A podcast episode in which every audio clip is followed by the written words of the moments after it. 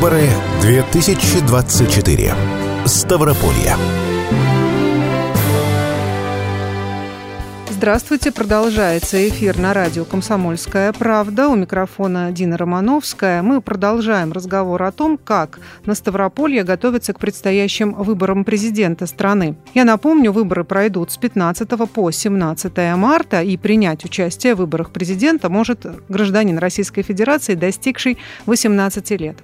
Если гражданин по тем или иным причинам находится не по месту постоянной регистрации, то ему не нужно срочно возвращаться домой, потому что для этого этого на территории России реализуется механизм «Мобильный избиратель». И это значит, что в дни голосования граждане смогут проголосовать на любом избирательном участке в любом регионе России, вне зависимости от места регистрации.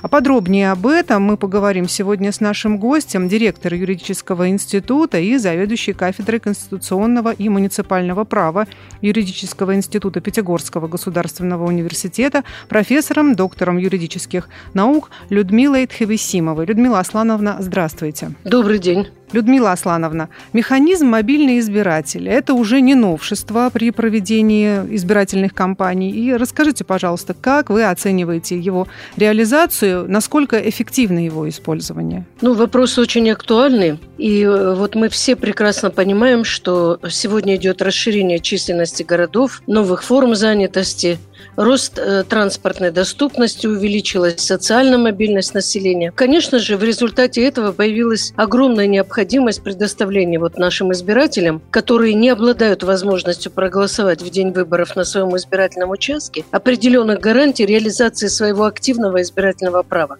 И вот решением такой проблемы стало применение механизма «мобильный избиратель», как его назвали. Впервые технология была опробирована, как вы помните, на региональных выборах э, в сентябре 2017 года, но как такой эксперимент он был только в 20 субъектах Российской Федерации. И он, конечно же, показал свою эффективность и был применен уже на выборах федеральных президента Российской Федерации в 2018 году. Ну, э, в настоящее время успешность использования данной технологии свело э, на нет применения такой организационно-правовой модели голосования, как вы помните, голосование по открепительным удостоверениям, которое открывало, и ни для кого это не секрет, возможности ну, для разного рода злоупотреблений и потасовок.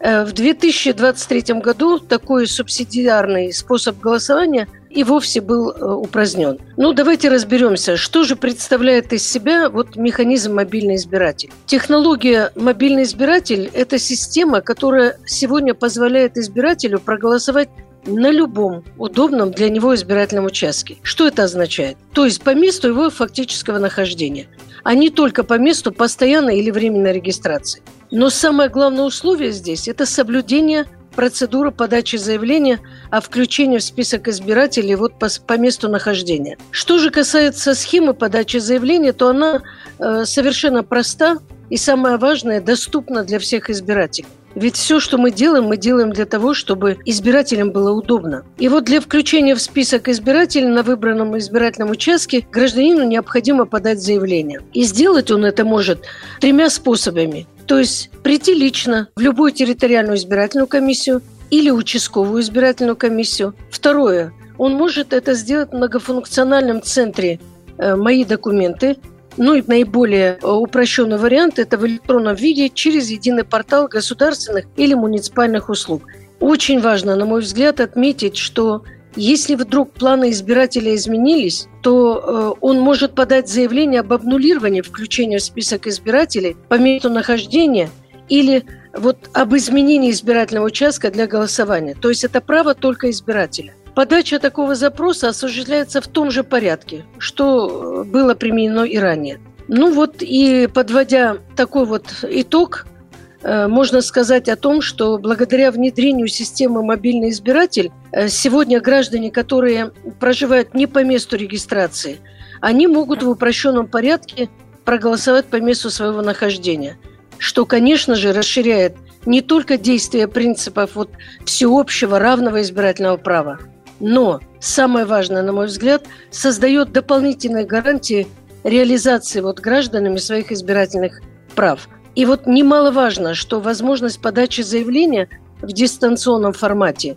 способствует увеличению явки избирателей. Но э, некоторые руководители, они предлагают своим сотрудникам воспользоваться механизмом мобильный избиратель, чтобы проголосовать на одном избирательном участке. Ну, вероятно, для них это контроль за активностью сотрудников. Вот как вы относитесь к такому подходу? В первую очередь, вот достижение максимальной гражданской активности и реализация активного избирательного права требует э, создания надлежащих условий государством. И оно не должно обременять избирателя необоснованными требованиями и ограничениями. И вот для достижения этой конституционно значимой цели подлинного народовластия российский парламент сегодня постоянно совершенствует избирательное законодательство. И вот практика последних лет показывает, что многие избиратели, зарегистрированные на территории одного из субъектов Российской Федерации, фактически проживают на значительном удалении от своего места жительства. Я имею в виду постоянного места жительства.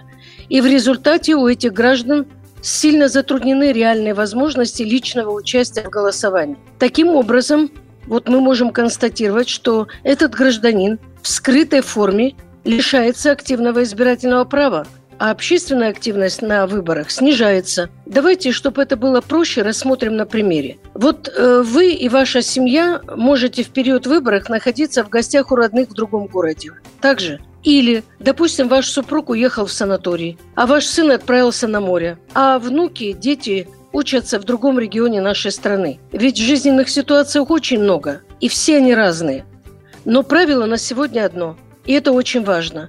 Каждый избиратель имеет право проголосовать там, где ему удобно и где бы он ни находился. И вот создание благоприятных организационно-правовых условий участия в выборах сводит к минимуму проявление нигилизма и недоверия к политикам. И вот в этих условиях возникла потребность поиска новых оснований для концептуализации гражданской общественной активности на выборах. И вот применение системы «Мобильный избиратель» позволяет проголосовать большему числу граждан. А сама процедура прикрепления к участковой избирательной комиссии по месту пребывания становится прозрачной и удобной для избирателей. Вот кто бы что ни говорил. Поэтому вот когда идут такие разговоры, что вот руководитель хочет проконтролировать, у меня сразу возникает встречный вопрос. Каким образом? Если применяются все принципы избирательного права. Людмила Аслановна, а вот лично у вас какие прогнозы или, может быть, мнения, механизм этот будет э, только еще большего демонстрировать свою востребованность или все же интерес избирателей будет э, к нему спадать и почему? Отвечая на ваш вопрос, хочу сказать о том, что мы меняемся, наша жизнь тоже меняется, цифровизация входит во все сферы нашей жизни, поэтому голосование на избирательных участках, я думаю, что потихоньку будет себя изживать. Мы быстро привыкли к тому, что получить вот ту или иную услугу или справку можно онлайн, ежедневно пользуемся госуслугами и другими сервисами. И вот электронное голосование стало одной из таких возможностей. Онлайн-голосование стало удобным способом волеизъявления, который был положительно воспринят избирателями уже на практике. Но самое важное – разъяснять избирателям, как работает эта система, чтобы снизить вот существующий уровень сомнения, а он существует, нужно разъяснять вот принципы ее работы, в том числе говорить о том, насколько это все конфиденциально. Какие плюсы электронного голосования? Во-первых, это безопасно. Нет необходимости тратить время на поездку до избирательного участка. Ну а сам процесс голосования э, мало чем отличается от голосования с использованием бумажных бюллетней. Вот таким образом я ответила бы на ваш вопрос. А еще какие современные сервисы в сфере избирательного процесса вы считаете прогрессивными в настоящее время? Ну вот я выше уже говорила о том, что Э, информатизация входит вот практически э, во все сферы жизнедеятельности человека. И вот я думаю, что онлайн-сервисы – это уже свершившаяся реальность. Они уверенно и надолго вошли в нашу жизнь. И дистанционное электронное голосование не исключение. Единственное, что выделяет его среди других – это повышенная степень безопасности процесса. Дистанционное электронное голосование вот существенно меняет структуру активной части нашего гражданского общества, дает возможность всем, кто является продвинутым пользователем разного рода цифровых пространств, высказывать свое мнение по поводу качества жизни, качество управления. Особенно молодежь, как вы знаете, очень продвинута в этом отношении. Думаю, что с каждым годом доверие к электронному голосованию будет только возрастать. И в ближайшем будущем основная часть избирателей будет ходить на выборы в интернет, а не на избирательный участок. Это экономия времени, простота и удобство, которые являются вот главными причинами. Цифровизация и дистанционное управление сегодня настолько активны и входят в жизнь человека. И вот сейчас мы уже практически все привыкли к тому, что мы не ходим платить сберкассу за коммуналку, а делаем это из дома. Мы дистанционно покупаем билеты в кино, бронируем гостиницы ну, и так далее, и так далее. Мало того, заказываем себе доставку еды. Это все для нас вполне естественно уже сегодня. Оно позволяет оптимизировать свой график. Вот в это время такое, когда э, нет ни на что время настолько вот э, быстротечно оно. Позволяет не стоять в очередях, делать все максимально комфортно для себя. Мы уже привыкли в бытовом отношении даже к этому. Ну и нет никаких аргументов на сегодня, которые бы оспаривали необходимость применения научно-технического прогресса в сфере организации выборов. Вот мне хотелось бы сказать, э, многие задают вопрос, а в чем преимущество дистанционного электронного голосования? Первое – это удобство, о котором я вам уже говорила, да? что нам не надо ходить на избирательный участок. Второе – это простота. Онлайн-голосование не требует специальных навыков и занимает всего пару минут. Вы сидите дома. Э, следующее – это надежность. Э, дистанционное электронное голосование прошло множество тестирований, выдержало все попытки вмешательства. Следующее – это безопасность. В чем оно проявляется? Онлайн-голосование полностью анонимно, а наши персональные данные надежно защищены. Вот поэтому мне думается, что вот это самый прогрессивный сервисы на сегодняшний день, особенно в избирательном процессе, и оно имеет очень большое будущее. Спасибо большое. Я напомню, моим сегодняшним собеседником была директор юридического института и заведующая кафедрой конституционного и муниципального права юридического института Пятигорского государственного университета, профессор, доктор юридических наук Тхабисимова Людмила Аслановна. Спасибо вам большое еще раз за познавательную